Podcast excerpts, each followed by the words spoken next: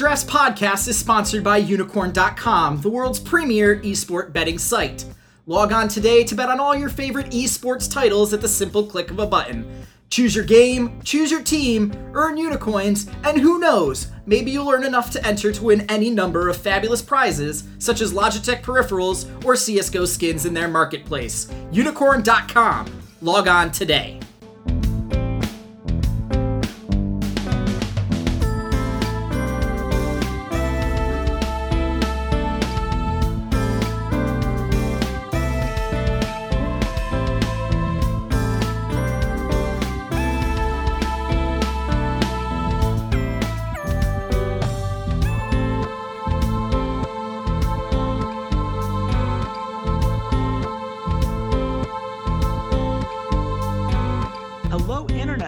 Chase Redshirt King Wassenaar. I am a free agent head coach and analyst, as well as a contributor at Slingshot Esports. And welcome to week nine of the E U L C S Guess the Lions podcast presented by Slingshot. It's week nine, ladies and gentlemen. We are here. We have finally reached the home stretch as we now prepare for these European playoffs. There's only one more week of action, one more week for teams to fight for their right to either party in the offseason or at the very least avoid hanging out with all those losers over the relegation side of the table. It's going to be a very interesting week filled with laughs and tears, mostly tears on my end, I would expect, given how Rocket's done so far. But who knows? We'll have to find out. And I can't think of anyone else I'd rather break down all this madness with me than my good friend Walter C eighties Fedchuk. Walter, how you doing, man? You know, I'm I'm enjoying this because what better way to end the best of two format of the European L C S than, you know, with a team like Splice as a top two team in Europe, with a team like Giants as a top four team in Europe, and Origin as a bottom two team in Europe. Preseason predictions, they just don't matter, folks. Just absolutely nothing matters because Europe, Europe, where crazy happens. I feel like for preseason predictions nowadays, we should just get a free do-over if you're an analyst about two weeks in. Because there's no way that anyone who made a prediction on Origin makes the same prediction if they know that their A D carry was going to be Xpeke and a literal toaster. Like that's that's something where I feel like that was pertinent information when we made our predictions. But you know what? That's what we have to do. We go with the flow here in Europe, and we're going to go with the flow on this podcast. We've broken it down into four groups of spots that we're going to talk about. The first one, obviously the one that everyone is most excited for, the battle for ninth place. Now, Roccat right now is three points behind Origin.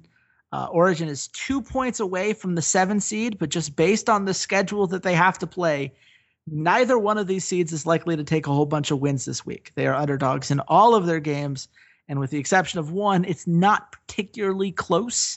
So chances are this is the battle for ninth place here.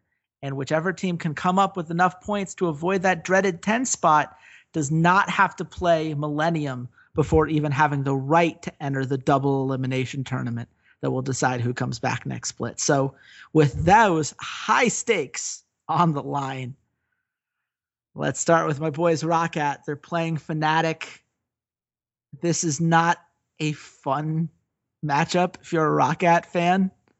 Is there any part of this where you say Roccat maybe has an advantage over Fnatic that might help him get, you know, because every point counts at this point?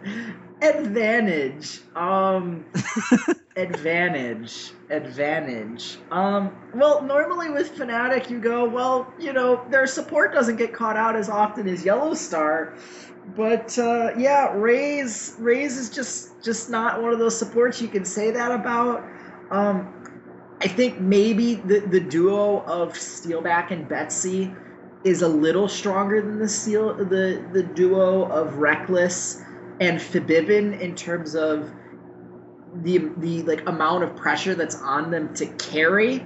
Well, and, you know, beating Schalke is one thing, beating Fnatic is an entirely different beast because the type of untempered aggression that you get out of Gilius that is so easy to exploit, you know, it's like a raging wildfire. And when you get to Spirit and his aggression, it's not a wildfire. It is a very directed flamethrower. It's almost like a laser, how precise his type of aggression is and how he's able to exploit certain things and the way that he passed through the jungle. And I just don't think it's exploitable. And I just don't think that Roccat has the talent to really beat Fnatic when it comes to team fighting and when it comes to macro play. So despite the fact that Roccat did absolutely ruin our four-team teaser last week, um, I, I don't see a repeat, and I especially don't see a repeat against Fnatic, even though Fnatic has been slumping the last couple weeks. Yeah, I would say that the one thing that has really hurt Fnatic recently is their inability to team fight on the level of a Splice or a G two. They just don't seem to have the coordination there. And I think some of that is a holdover with the shot calling mess that they created when Yellowstar originally left the team. Suddenly, you had Forbivin and Reckless, mid laner and A D carry. These are not usually positions you like to shot call unless you're Bjergsen, in which case you just do everything and everything is fine. And it didn't go very well for them. They made some mistakes, but they did also have at least a cohesive identity when team fights came down, because these were the damage dealers. They knew how to call targets well. Nowadays, it just feels like Fnatic team fights are chaotic. Uh, you can feel this kind of lack of coordination in terms of who they're trying to pick off and what their ultimate goal in fights are. They're very good at map rotations. They know where to be at the right time, and that's the Yellowstar effect. You know, be at this tower, fight for this dragon, get this Rift Herald. They're go- probably going for Baronet around this time, so let's ward a minute beforehand. All that stuff they do well, but when it's actually a five-on-five meeting, Fnatic's fallen apart recently, and I, I don't know what that's the cause of. I don't know if there's just a disagreement on how they should be approaching these things, if it has to do with who's doing damage on the team right now, because we are in a more utility-focused A D carry meta, so maybe Reckless calling the shots isn't as important as Kickus potentially in certain situations. I don't know what it is. Uh, good news, Roccat is great practice to work all this out before they play G two on Sunday. Uh, so that's going to be a thing. I I agree with you. If this was week two Roccat, maybe their team fighting would be a, a point, but this team is just terrible. And as I tweeted to you as it was going on, I sent you a message about Raze. In game one against Schalke, Raze made one of the worst Alistar plays I have ever seen in my entire life. It was it was a flash into nothing that then did a pulverize, which just, was just basically at empty ground. The enemy was not even remotely close. I, to this day, have no idea what possibly could have caused it, other than that he's Raze, and that's just what Raze does. That's enough of this. Where's the line, Walter? I have Fnatic at minus three thirty-three. Okay, you get this one. I went too low. I said Fnatic minus three hundred. I just felt like we were keeping lines low last week. We didn't have a single line last week above three oh three. I was wrong to do so. It's minus three fifty-seven, which is entirely reasonable. I wouldn't touch Roccat plus two fifty for in a heartbeat. Yeah, not not at all. And I think this week we're going to see some slightly higher lines because it matters so much more. And we've seen eight full weeks of these guys playing against each other. So I feel like the casinos kind of really have nailed down who's good and who's not and who is most likely to beat who. And when it comes to Roccat, you know, we made the joke on the podcast last week. Take four oh against Roccat. They're going to go oh and four. And I did heed, I did heed a warning that, you know, these these really bad teams in both of the regions are going to win something. You just don't go this tremendously long without winning something. And, you know, Roccat was able to show up against Schalke. But I just don't, you know, I, I wouldn't touch them either here. I don't think yeah. I would touch them against either of the teams they're going to be playing this week. Well, and this is where we get to the second game we need to talk about, which is Origin versus Splice. And for those of you who are wondering why we're not putting Splice in the but what could happen about the seven seed conversation, it's because Origin has to play Splice. And I find it very hard to believe that they're going to do well in this matchup. Walter, we've seen Splice come together as a team recently. I, I think I messaged you saying that this is my favorite team to watch right now, just in terms of how they're team fighting. Yes, and I told you, don't you dare effing jinx Tomato Cannon. I, I look, uh, Potato Canyon, you know, he survived being on Roccat. So as far as I'm concerned, it's like uh, it's like uh, the mark in Harry Potter, where, you know, Voldemort can't do anything because of the death mark. Like, that's, you know, he has the Roccat mark. He is protected from my jinxing powers because I only know how to hurt my own team. And he somehow survived and had an incredible career. So clearly I can't hurt him anymore. Uh, but we're going to, I mean, is there anything to say about this? I mean, Origin doesn't team fight nearly to the level that Splice does. Is there any one thing that could turn this around for Origin? I mean, I think we both know the answer, but I think I, mean, I, I think the answer is honestly no. But if it is going to be anything, it's that Soaz actually cares. He actually cares about ending the season on a high note, that he doesn't want to have this go down as one of his worst seasons ever, which, let's be honest, this is one of the worst worst seasons I have ever seen out of Soaz. He mm-hmm. was terrible this year, for the most part. He did have some games where you're like, that's the Soaz of old. But for the most part, he looked like he was, you know, already on a beach, sipping a Mai Tai and en- enjoying his European vacation. That's right, folks. Even, like, four months away from M S I. Okay, not four months. Like, three months away from M S I, I can still make European vacation jokes. And as you should. I, I just don't know what to say about Origin at this point. This is a team that had everything handed to them. They had a ton of talent. They got so far in Worlds, so they had money, and they wasted it. And they wasted it on poor management decisions. They wasted it on bad work ethics that drove their star bot lane to go to their biggest rival. And I'll put it this way, right? You know, when Kevin Durant left for Golden State after Golden State beat the Thunder in the semifinals, people were like, oh, man, I can't believe you'd leave for the team that beat you. That's so terrible. You know what people said when Sven and Mithy left? Yeah, I wouldn't want to play on that Origin team either. They don't work hard. I, I'd want to go somewhere where they'd, you know, where they'd actually work for it as well. And I think that says everything about the culture that Origin has created, the way they have presented themselves.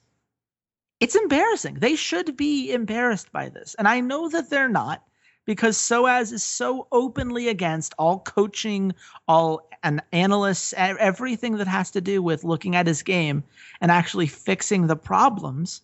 And Xpeke has always been that way and created the most player-friendly culture he could, even if it meant alienating all of his employees that we talked about last week for a bit. Th- this is the end product. Uh, have fun getting trampled by Splice this week, guys. I. I don't know what else to say than that. Where do you put the line, Walter? I have the line as Splice minus three fifty. Okay, you got this one as well. Again, I I was so afraid that we were going to go low, especially because Splice got such little credit last week. The Splice H two K line was insulting, and I just thought, I guess we're just not giving Splice credit. So I said minus two forty. I was way off. It's minus three thirty-three, which puts Origin at plus two forty, which is entirely reasonable. Because Origin's not going to win this.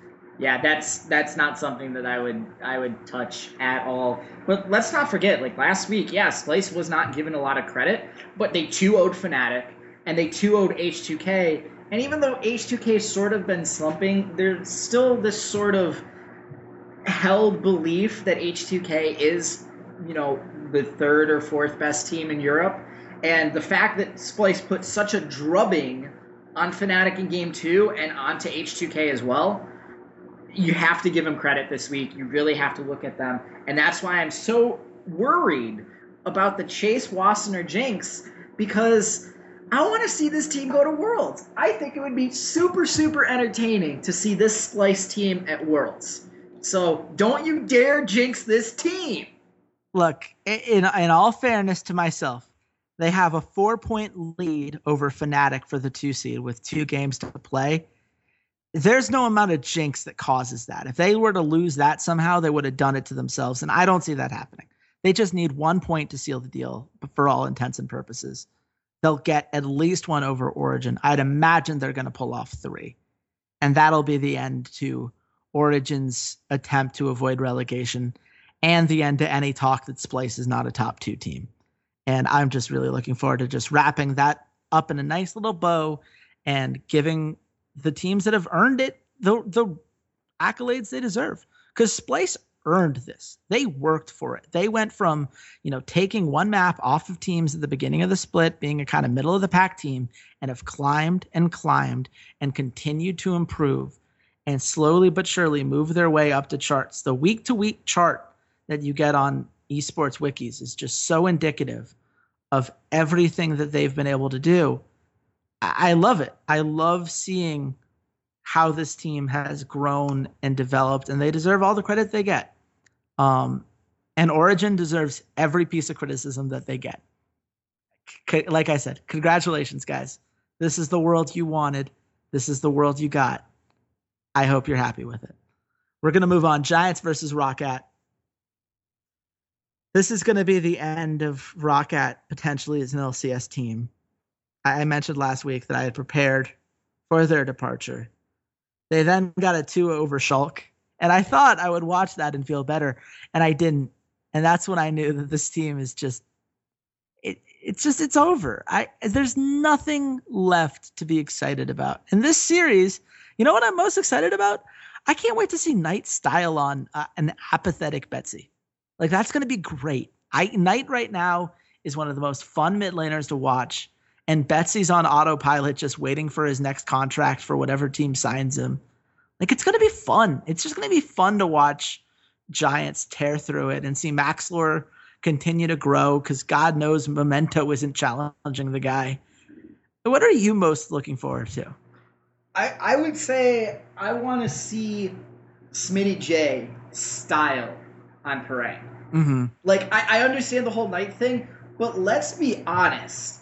Like, SmittyJ looked god tier against Origin. Just there's one moment in particular that stands out for me where he like three v ones them and like dives their inner tower in mid lane as Fiora, and it was just perfect. And he it fought, was so much fun. And he just fought back out back out of that losing lane against the Gnar, and he just played very, very well. I'm not a SmittyJ fan by like any means. I'm like, oh yeah, SmittyJ is the best top laner in Europe. Not even close.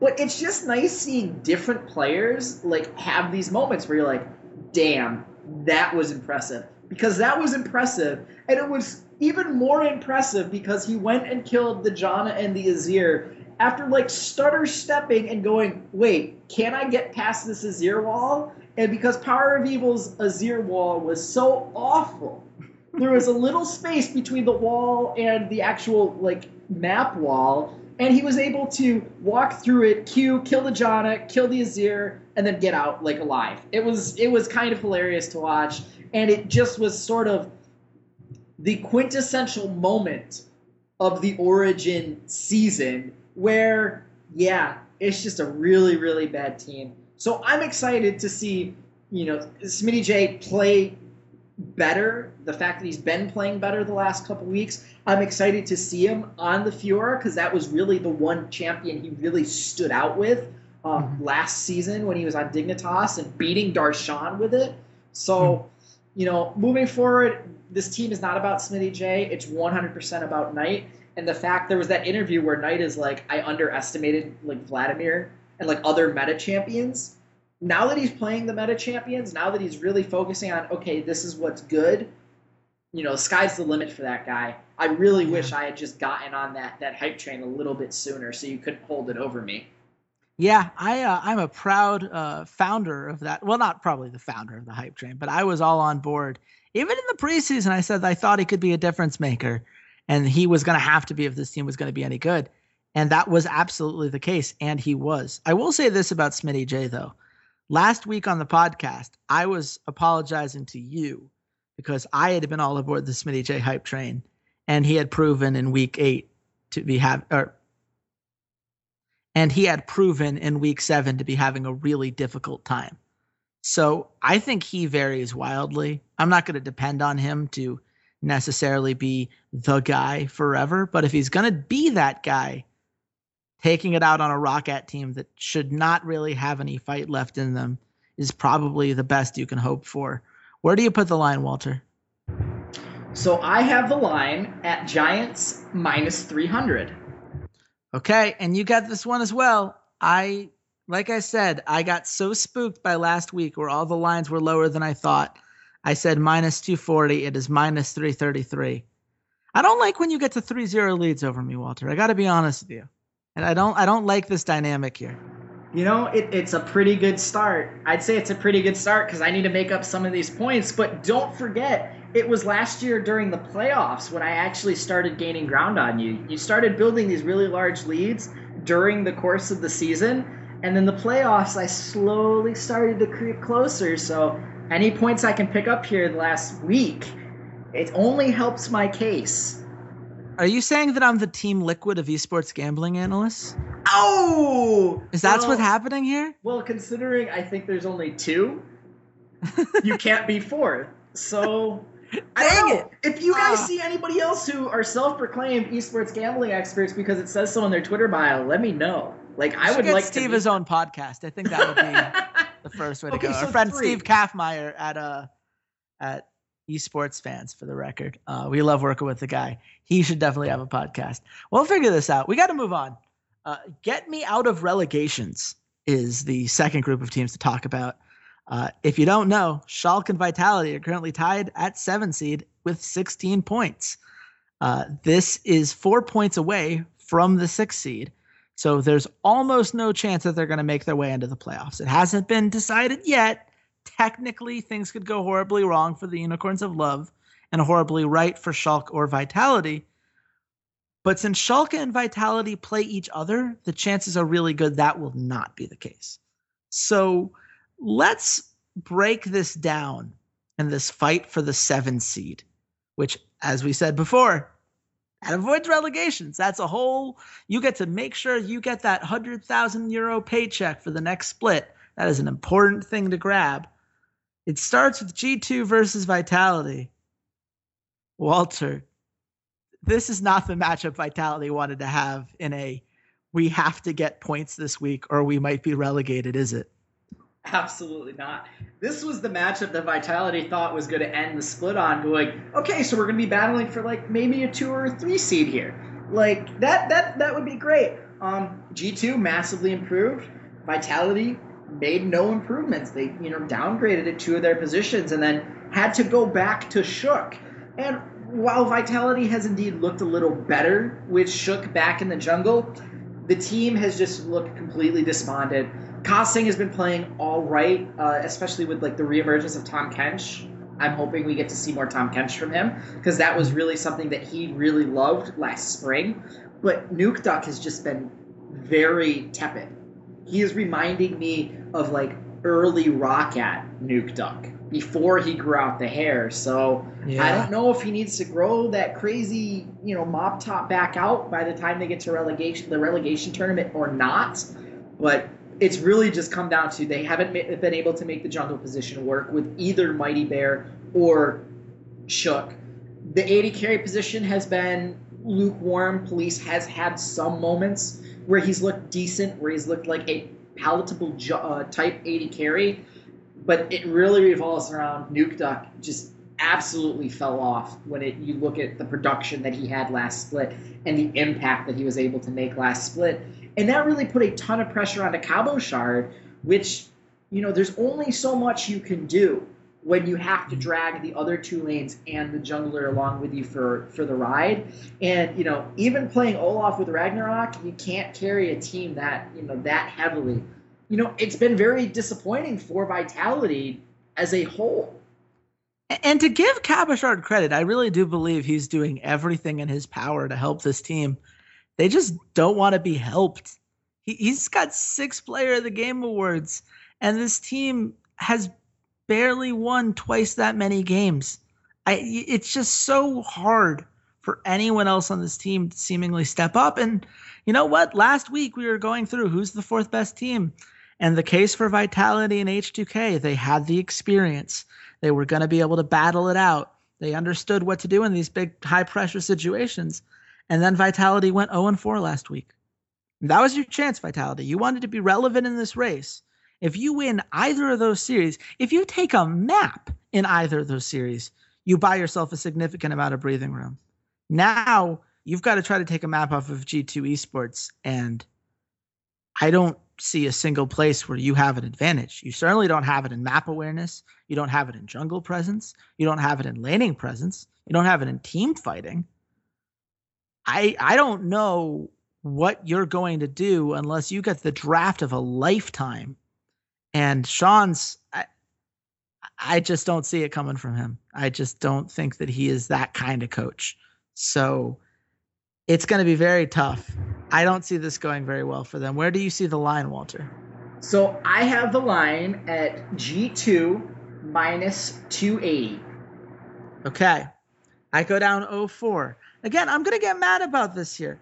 G two last week against the Unicorns of Love, who in my opinion are about the same quality of team, was minus two sixty-three. So I put it at minus two sixty. Minus three fifty-seven. Vitality was probably even with Unicorns of Love last week if you're going to compare them to, you know, fighting against G two.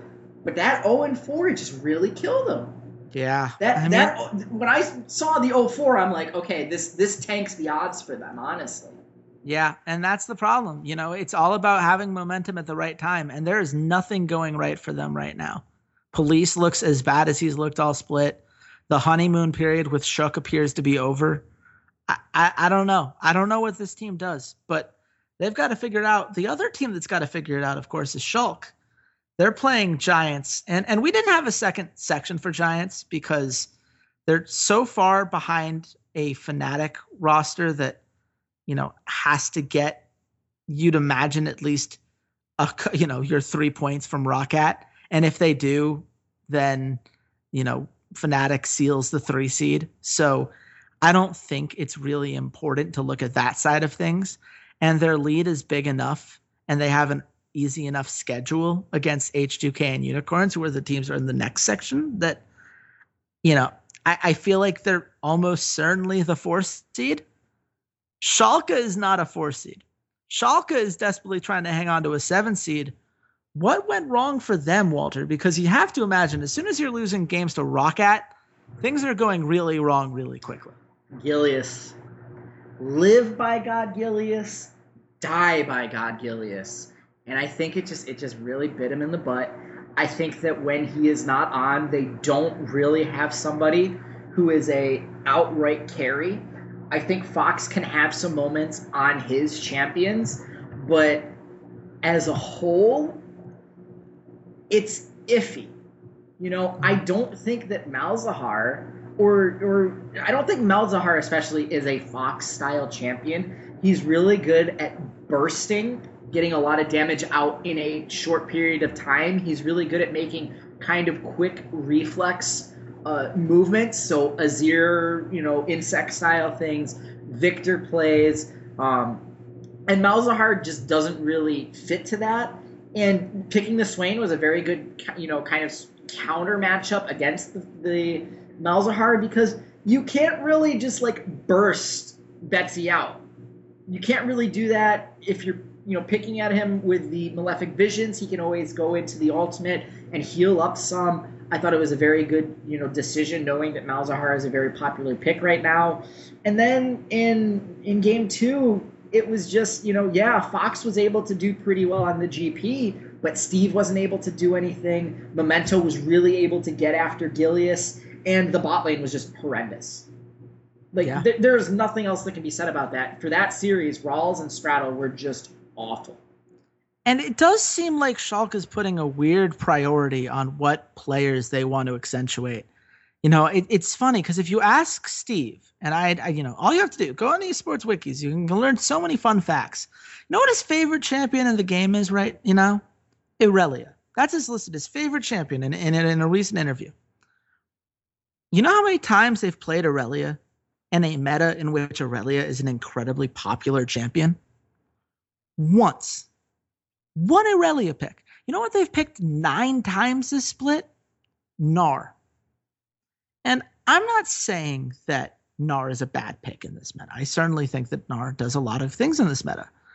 But Steve is not a guy who is going to give you perfect team fight execution unless you have a Fox who can have the burst damage to follow up on it.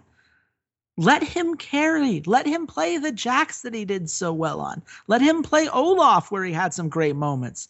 Let him play the Fioras and the Aurelias. Give him a chance to actually be a carry top laner, because we all know you need another carry, because Fox isn't that guy right now, and I'm not convinced Mister Rallas ever was.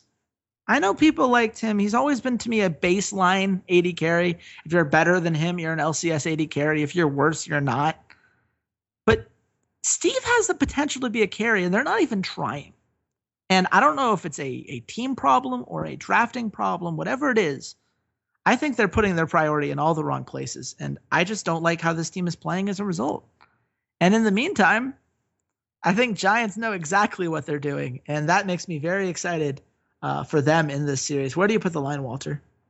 So, because you sent me the lines, you're going to get this one because I went way too high.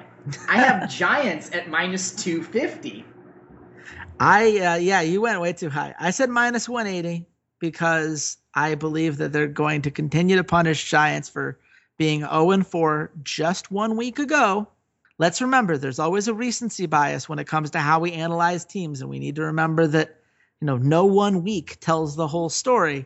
Uh, it is minus one ninety-two, which I, I think if it was a little higher, it wouldn't bother me. But it, on the bright side, it means that we might have some teaser value later, because I think that's a, a series that Giants could absolutely two oh, without a doubt in my mind. I think they are the better team. I think they have a plan. I have no idea what Schalke's plan is right now. Um, and all of that leads us to Schalke versus Vitality. Assuming that both of these series go according to plan, this is going to be the actual battle for seventh place, where if someone gets the two oh, they get the spot. If no one gets the two oh, we're going to have a play-on match where one of them is going to break this tie. So I ask you, Walter, what do you think is the difference maker between two teams that seem to be lacking in difference makers right now? Oh, see, there's only one difference maker on either one of these teams. And man, oh man, I feel like I'm beating a dead horse every time I talk about Schalke, because it's Gilius. That's what it comes down to.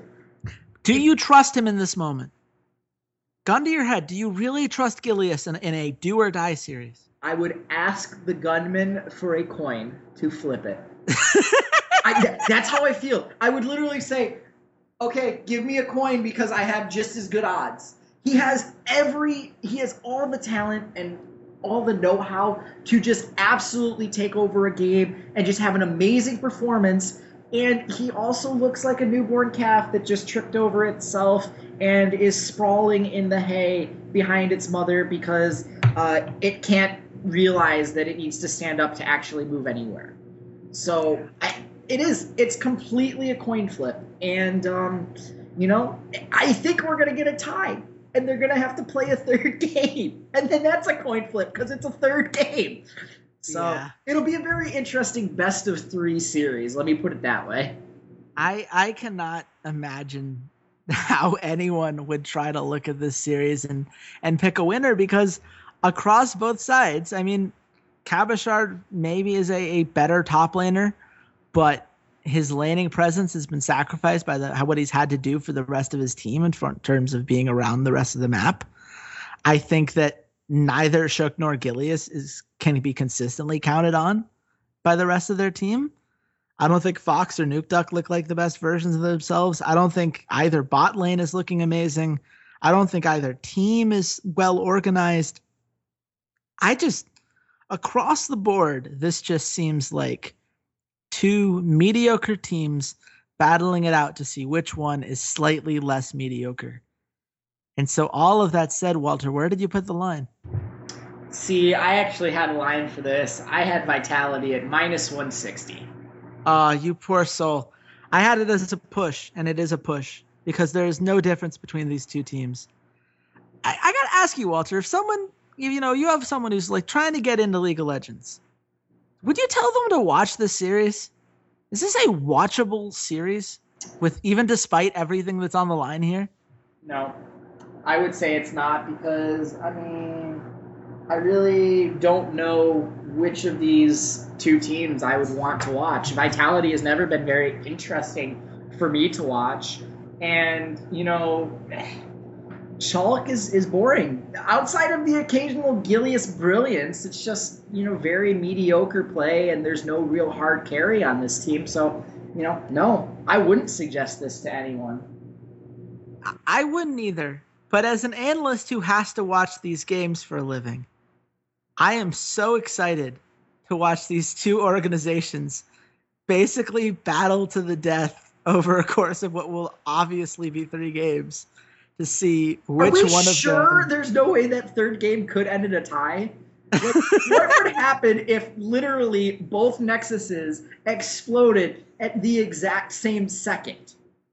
Just an infinite loop. Is there an, is there an equivalent for penalty kicks where we get like one-on-ones with each of the five players and whoever wins the most one-on-ones wins, but so they have to pick a champion if, if from their happened, position? If that happened, where would you put Gilius? Would you start out with Gilius and just hope that you get that point, or? Well, the problem is, oh man, you, that's such a mind game thing. I'd throw out the support first because I'd hope that the enemy would spend a good uh, a good player on it. And you just sack, because the support's basically a loss unless you match against the other support. It's very hard for a support to win a one v one yeah. if you're actually playing champions at your position. Yeah. So I would send that out first, count that as a sacrifice, hope you knock out a big dog, and then throw in, I probably throw in Gilius as my second big threat. I do. I, I, I would put in Fox first just because of where the meta is, but I have more faith in Gilius than I do in Steve. If, I, if I'm in P Ks, Gilius is the guy I want taking the last shot, and I watch with my hands over my eyes where I'm like just peeking through the little the little covers. It's it's terrible. This is going to be a terrible, amazingly terrible series. I can't wait. I genuinely cannot wait to see which, you know, both of these teams desperately try to lose and one of them stumble across the finish line. But let's move on to something that's actually fun to watch. And I like to call this game show, Let's Avoid Fnatic in the First Round. This is for H two K and Unicorns of Love, who are two and three points away from Giants, respectively. Giants are almost certainly going to be the four seed for all the reasons I mentioned earlier, which means that H two K and Unicorns of Love are basically just fighting to see which one of them plays Giants and which one of them is stuck playing Fnatic. So it's really important for each of these teams to get every single map they can. And funnily enough, it starts with H two K versus the Unicorns of Love. So, Walter, these teams both went two and two last week. I don't think we can necessarily blame Unicorns of Love for losing to G two or H two K for losing to Splice, for that matter. Those are the two best teams. But if you had to pick one thing that sets these teams apart from each other, what's the X factor you're looking at? Tendinitis? I mean, I, I honestly think that at the end of the day, it, it sort of comes down to the fact that Freeze has officially announced that he has tendinitis. What, you know, what's the game plan here? Are they going to keep going with him and, and either risk a long-term injury? Is the goal that they're just trying to get through Uh, into the playoffs and, and see, you know, what happens? Maybe they make Worlds, maybe they don't make Worlds, and then he can take some long-term rest. But I, I think that's really what it comes down to, is that Freeze has been a shell of his former self. Mm-hmm. And granted, in week seven, he had a couple of good games, especially when he got on the Caitlyn. And H two K against Vitality looked better than they had the, you know, the last few weeks as a whole. But, you know, there's something weird, there's something magical about the Unicorns of Love where I, I just don't know. I just don't know what exactly is going to happen every time they step onto the Rift. And it's fun. I'm actually enjoying watching Unicorns of Love, even when I was so worried about watching Veritas and watching Move, who we just saw in North America, were not stellar players. They were not players that I would have said, if I'm looking to import some guys into Europe, I would not have gone to Veritas and Move. They would not have been my first couple of choices. So they they are the island of misfit toys yeah, of the Europeans for the second split in a row, and somehow from they're going to get into the playoffs. Their first split in the L C S, they were a team that barely qualified. They had so, they had to play a play-in game to play in the tournament to qualify for the qualifier to play into the L C S. That's how tough the road was for them. They had a, a play-in game against a team that I swear to God is named Tick, Trick, Duck. That was the team they had to beat in a best of one to even have a shot to continue in the Challenger Series to even, to move on and be the team they are today. That's how close this team was to not existing as an L C S franchise. And every time I've counted them out, and every time they just find a way, and it's with players that just make no sense. And I still don't think half of this roster is any good. And I am terrified for H two K in this series because H two K needs to win this. I understand that they have a one-point lead and they have an easier opponent on day two, but you do not want to give three points over to Unicorns of Love and then be one map loss away from Origin from losing everything. That is not the place you want to be. So they've got to take care of business. And I don't know. It, there's just something about the way that Vizicachi just dominates in this meta and has this, this presence almost in these team fights. He just initiates very well. They do a very good job of baiting enemies into objectives and taking advantage of every mistake that teams make. And that's kind of been H two K's thing for a while as well, but they've been worse at it recently. And I got to be honest with you, nothing from H two K's social media accounts makes me feel confident that any transition between A D carries would be a smooth one. That calling out Yankos, when you said tendonitis was the one word, I was afraid you were going to say alcoholism, because that's apparently a word we just throw out on social media now about our teammates. I I don't get it. I don't understand how Forgiven hasn't learned this lesson in the five teams he's played on now, if we count going to H two K as its own thing. But here we are, and H two K is going to have to deal with this, and none of these are the things I want to be talking about heading into a series that will define their path, not only in these summer playoffs, but to Worlds in general. Walter, where did you put the line? So I have my line at H two K minus one fifty. Okay, you and I split this one uh, because I also said H two K minus one fifty. I think that's a very fair line. It is H two K minus one thirty, which is unfortunate because it only gives us even odds for Unicorns of Love, and I would have loved to take them on a blue side map. A- absolutely. I would have loved to take them potentially even for the series. I mean, we still could. It, it, There's it, still it's, the odds it's there. It's very gutsy to go for the entire series win, but there is a good chance given the sort of free fall that H two K has been on, and we do not know what that locker room situation is like, whether Freeze is going to continue playing. He said it was very difficult when he was asked about whether we were going to see Forgiven at all this, this season. And... yeah. You know, we're going to learn a lot about Freeze as an individual, about whether he values his long-term career more than his short-term career. Because if he continues to play through this one, really the only answer to it is just resting it, is just taking a break. You know, he could risk long-term injury here. So I don't think we're going to see Forgiven. I think Freeze is going to try and stick it out. Um, but I think H two K may have, you know, because of this, may have just lost their chance at making Worlds. Yeah, I'm trying to remember a single time in sports or esports history in which someone described the clubhouse environment as difficult and it ended well. Oh, and I'm drawing say, a blank. There's been plenty of times where, you know, Clubhouse has been labeled difficult. Yeah, no, it had that happens, but the happy ending afterwards is not particularly common. I'll Austin, put it that way. Austin was like in contention a year later, right? After the whole I, fried chicken and beer. That's true. They just had to get rid of their entire staff and half of their players. But other than that, it was fine though. Yeah, that's uh, good. Let's move on. Uh, if you wanted to make a case that this is going to be a lot harder for Unicorns of Love, Uh, here it is. They have to play Splice on day two. And I think this series looks entirely different depending on how their series against H two K goes. Because if they lose against H two K, they basically have nothing to play for. The odds of either Schalke or Vitality catching up, given that they have to play each other, is so minimal that they'd basically be locked into the sixth seed at that point. But if they win, then taking a map off of Splice suddenly would secure them at least a playoff match against H two K for the five seed, which again means avoiding Fnatic in the quarterfinals, which you really don't want to play Fnatic in the quarterfinals. Walter, what does Unicorns of Love have to do if they're going to take this map against Splice? They need a little bit of magic.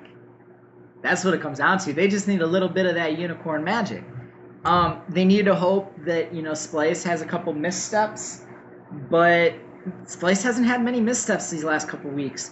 They have looked like the second best team in Europe, and, you know, they, they took a game from G two not too long ago. They look like a very strong contender. All of their players are meshing at the right time. It would really take, I think, a kind of a Herculean effort from Vizicachi and one of those three new players to really, you know, pull one over and, and tread on the snakes of Splice, so to speak.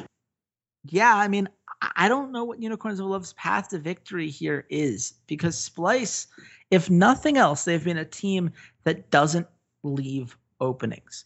They have been a team that plays very well as a unit. Their synergy on ganks have been on point. Their early game has been magnificent in that regard. Trashy has now become one of my favorite junglers to watch in the first ten minutes of any game he's in, in Europe, I should say, because North America is much more aggressive in that regard. But if you're going to do it in Europe, Trashy's the guy who does it. Uh, Wonder has impressed me the last couple of weeks. I'm still not as sold as you are, but I think he's done what the team needs him to do. And there's just no weak link for Unicorns of Love to exploit. And the one thing they have, and you call it magic, I call it drafting. Sheepy has shown time and time again, no matter how many times you and I underestimate him on this podcast, he always has one more trick up his sleeve. And given that we just had the six fourteen patch, we saw Veritas bring out Urgot as an A D carry. Anything is possible. And if you're Splice, if you are the tomato cannon, I mean, how do you prepare for a team like that? Especially if you're locked in from the day before. If you take care of Origin, you're locked in as the two seed, you probably don't care about this match as much. You're not probably spending a whole bunch of time worried about what pocket picks Unicorns of Love are going to throw out there. So something could slip by the radar. I'm not saying it will happen. I'm saying it could happen.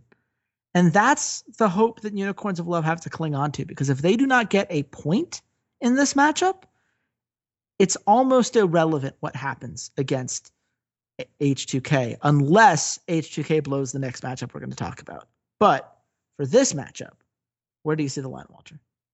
Uh, so for Unicorns Love versus Splice, I have Splice at minus two twenty-five. Okay, you get this one, and with it the week. Congratulations. You improve. You're only down four now. It's eleven to seven in my favor. But it's close. You're in range. And North America has been a problem for me uh, until the last couple weeks. So it's very possible that all this scouting you've been putting in is going to pay off.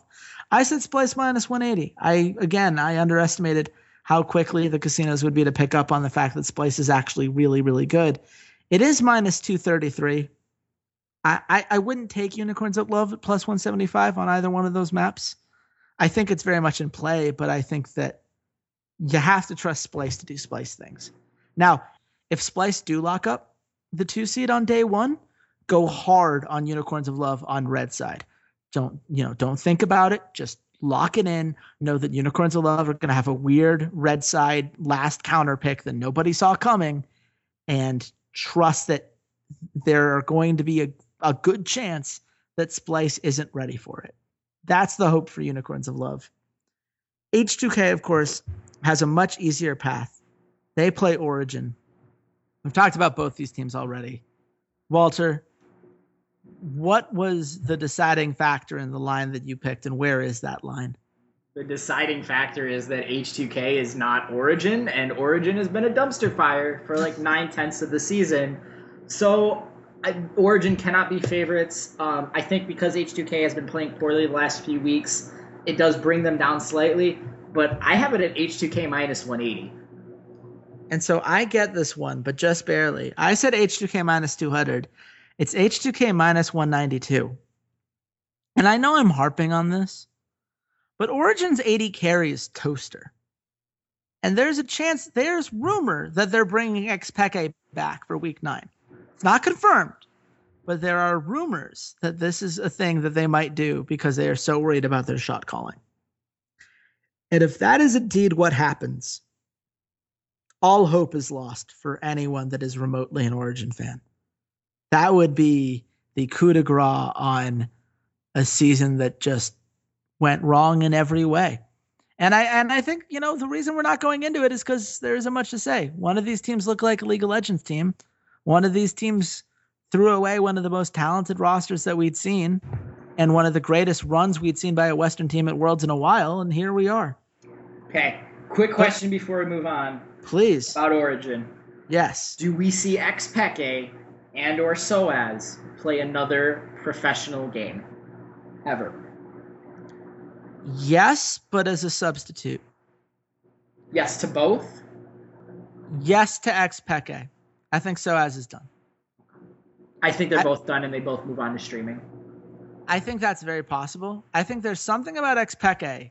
Like, if he was going to move on to streaming, he should have done it a year ago. He runs the company. They made bank. It shouldn't be this hard. He's sticking around because he doesn't know how to let go. If he did, he could have signed Toaster two weeks into the season. He really believed that he was the savior of that team. And as long as Origin continue to exist, and that's really, I guess, the question. If Origin loses in relegation, we never see either of them again. No doubt about it. I don't think Soaz returns no matter what, unless Xpeke begs him to stay. Oh, and, yeah. And, and that would be like the one situation. But I don't know if Xpeke can let go. I, you know, I think Origin's done as an org. That's that's what I think. I think they lose, they go to Challenger Series, and they just sell the spot because if you're Peke, why would you keep a Challenger team? The entire well, purpose of making the organization was that you wanted to run your own team and you wanted to get back into the L C S, and now that you potentially are falling back into Challenger Series, if they do lose in relegation, what's the point? Yeah, and certainly we will talk about whether Origin is better than Millennium once we get to the relegation tournament. Uh, when we get a chance to really go through some of those Challenger V O Ds and really see how all these teams are standing. But until then, we have one more matchup this week to worry about. That is G two versus Fnatic. I call this the praying for a miracle match for Fnatic because they are four points behind Splice. They would need Splice to somehow blow their series against Origin and Unicorns of Love, which likely is not going to happen. But if it does, suddenly this G two game matters for them. Uh, on the other hand, if they blow their series against Roccat for whatever reason, this series matters in the opposite direction because they're only three points ahead of Giants. So there are two teams potentially looking at this as a miracle. On the other hand, G two has a four-point lead over Splice. If for whatever reasons they're unable to close it out against Vitality, this is their final chance to do it. My bet is that both of these teams will be locked into their seats before this match starts. But, Walter, given that these are two playoff teams, two teams that we could very likely be seeing, you know, potentially in a final series in Europe, what are you most looking forward to seeing uh, as far as, you know, matchups in, in either the team or in individual players? What, what are you looking forward to the most? I, I want to see if they just go completely standard or if they bring out something weird. I'm very curious to see how highly Fnatic values a late season victory over G two uh, for their confidence, for getting Kickus, you know, comfortable with everything. I think I expect actually both teams to just play very standard um, and try to show as little as possible going into the playoffs. And in all honesty, I you're right. I think this this series this matchup is going to basically be rendered moot by earlier uh, earlier games in the week. So it'll be interesting to watch, but I don't think we're really going to learn a whole lot about either team other than if you know how highly does Daylor and the rest of the Fnatic organization value beating G two, you know, the last game of the season essentially. Yeah, I mean, there's certainly a lot of pride on the line for both of these teams. G two wants to prove that they are the best team. Uh, I also, let's not underestimate, this is a Kickus revenge match here. G two Esports, they were told, pick between me or Expect. They picked Expect. Fnatic said, we'll gladly take Kickus off your hands then. And now we get Kickus versus Expect in the top lane. I hope that these teams both give them just carry one v one top laners and just let them duke it out. Don't gank it. Just let them, let them fight. Let them get the solo kills. Let them prove which one of them deserved the spot. I would love to see that. That's not going to happen, of course, because what Kickus does best is he teleports in and makes all these plays for his team. And, you know, I, I, I think that at the end of the day, what Fnatic really has to prove is that they can play as a team and team fight successfully. And if they can't take a map against G two, it'll be because despite all of their objective awareness and all of their ability to rotate and grab dragons and even grab barons, they cannot turn that into victories because when the big fights happen, they don't know what to do. And G two is a team that knows exactly what to do when the big fights come around. And that's why they have yet to lose a series, unlike, say, certain North American teams I could name right now. But, Walter... I have no idea what you're talking about. No clue. All, uh, all backhanded stabs aside, uh, where do you see this line? So for comedy value, Chase, I want you to give me your line first. Oh, okay. I said G two minus one eighty. Because, ladies and gentlemen, it's only fitting that we end our European regular season Guess the Lines podcast with, I also picked G two one at minus one eighty. Ladies and gentlemen, it's a tie! There we go. We tied the very last game of the season. I can think of no better way to move away from this god-awful best-of-two format because, you know, quite obviously, Riot listens to us when we, you know, making uh, league championship series decisions such as formats. So we'll see you all next spring with the best of three series that are going to be happening in Europe. I'm just, I'm calling it now.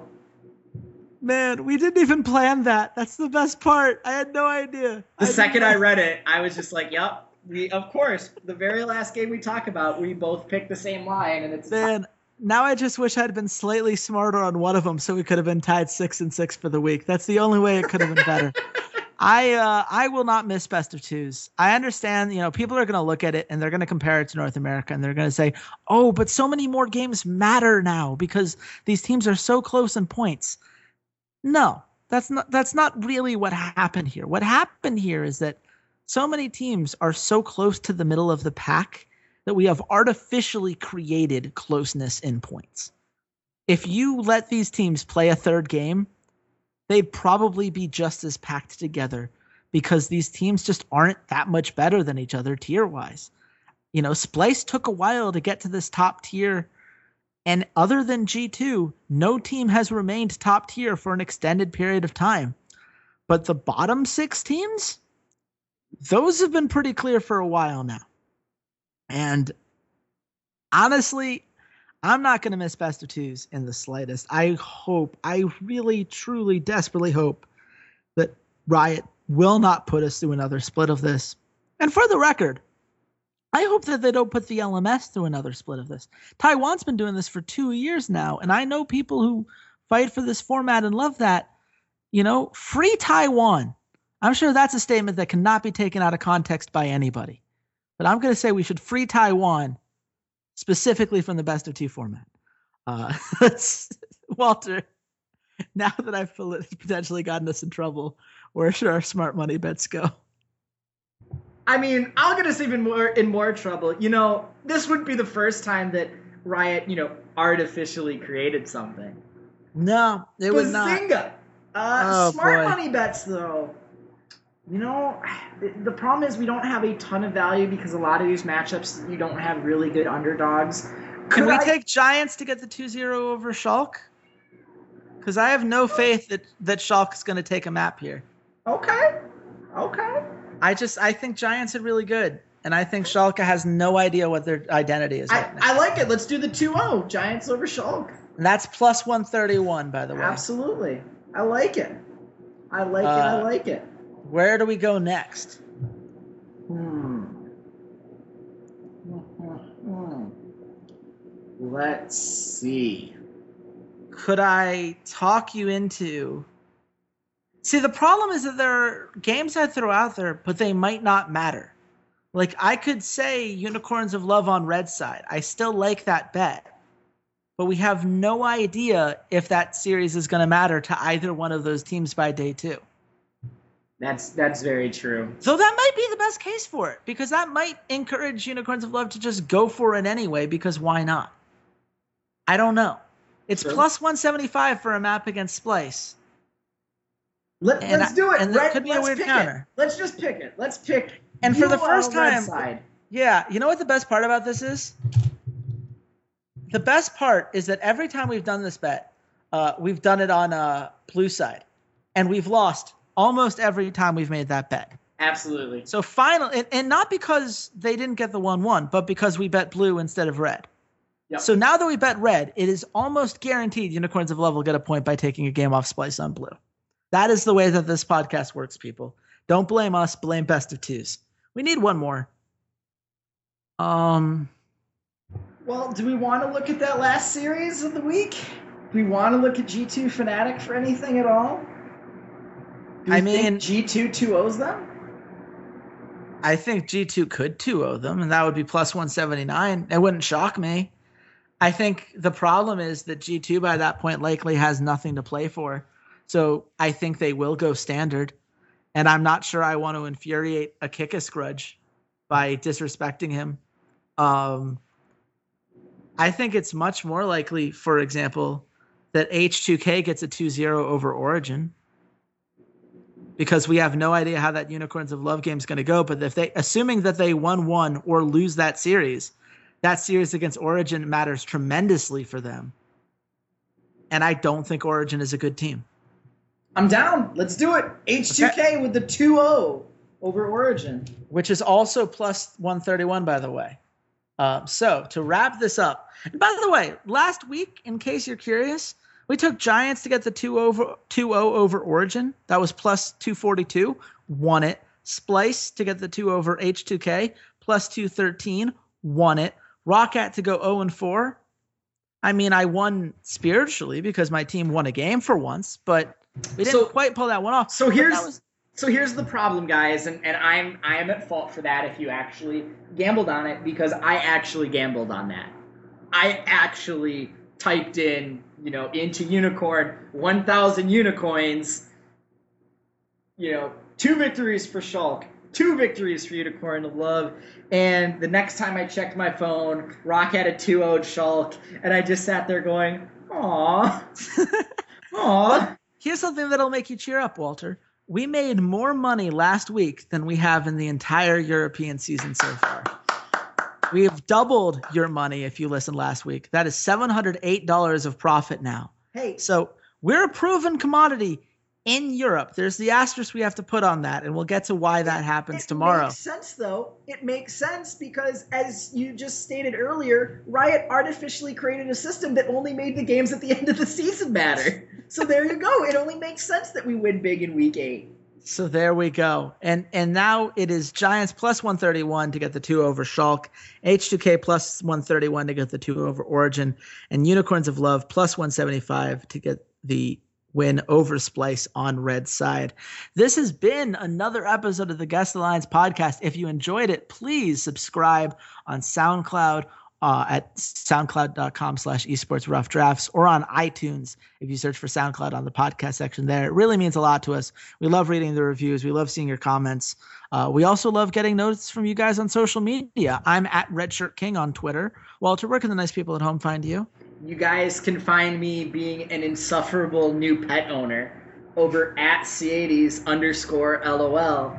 I did this entire podcast with a two-month-old kitten running back and forth and chewing on my feet. So, and amazingly, only want. one meow got on on microphone, which was pretty impressive. I only heard her once. That is a well-behaved kitten.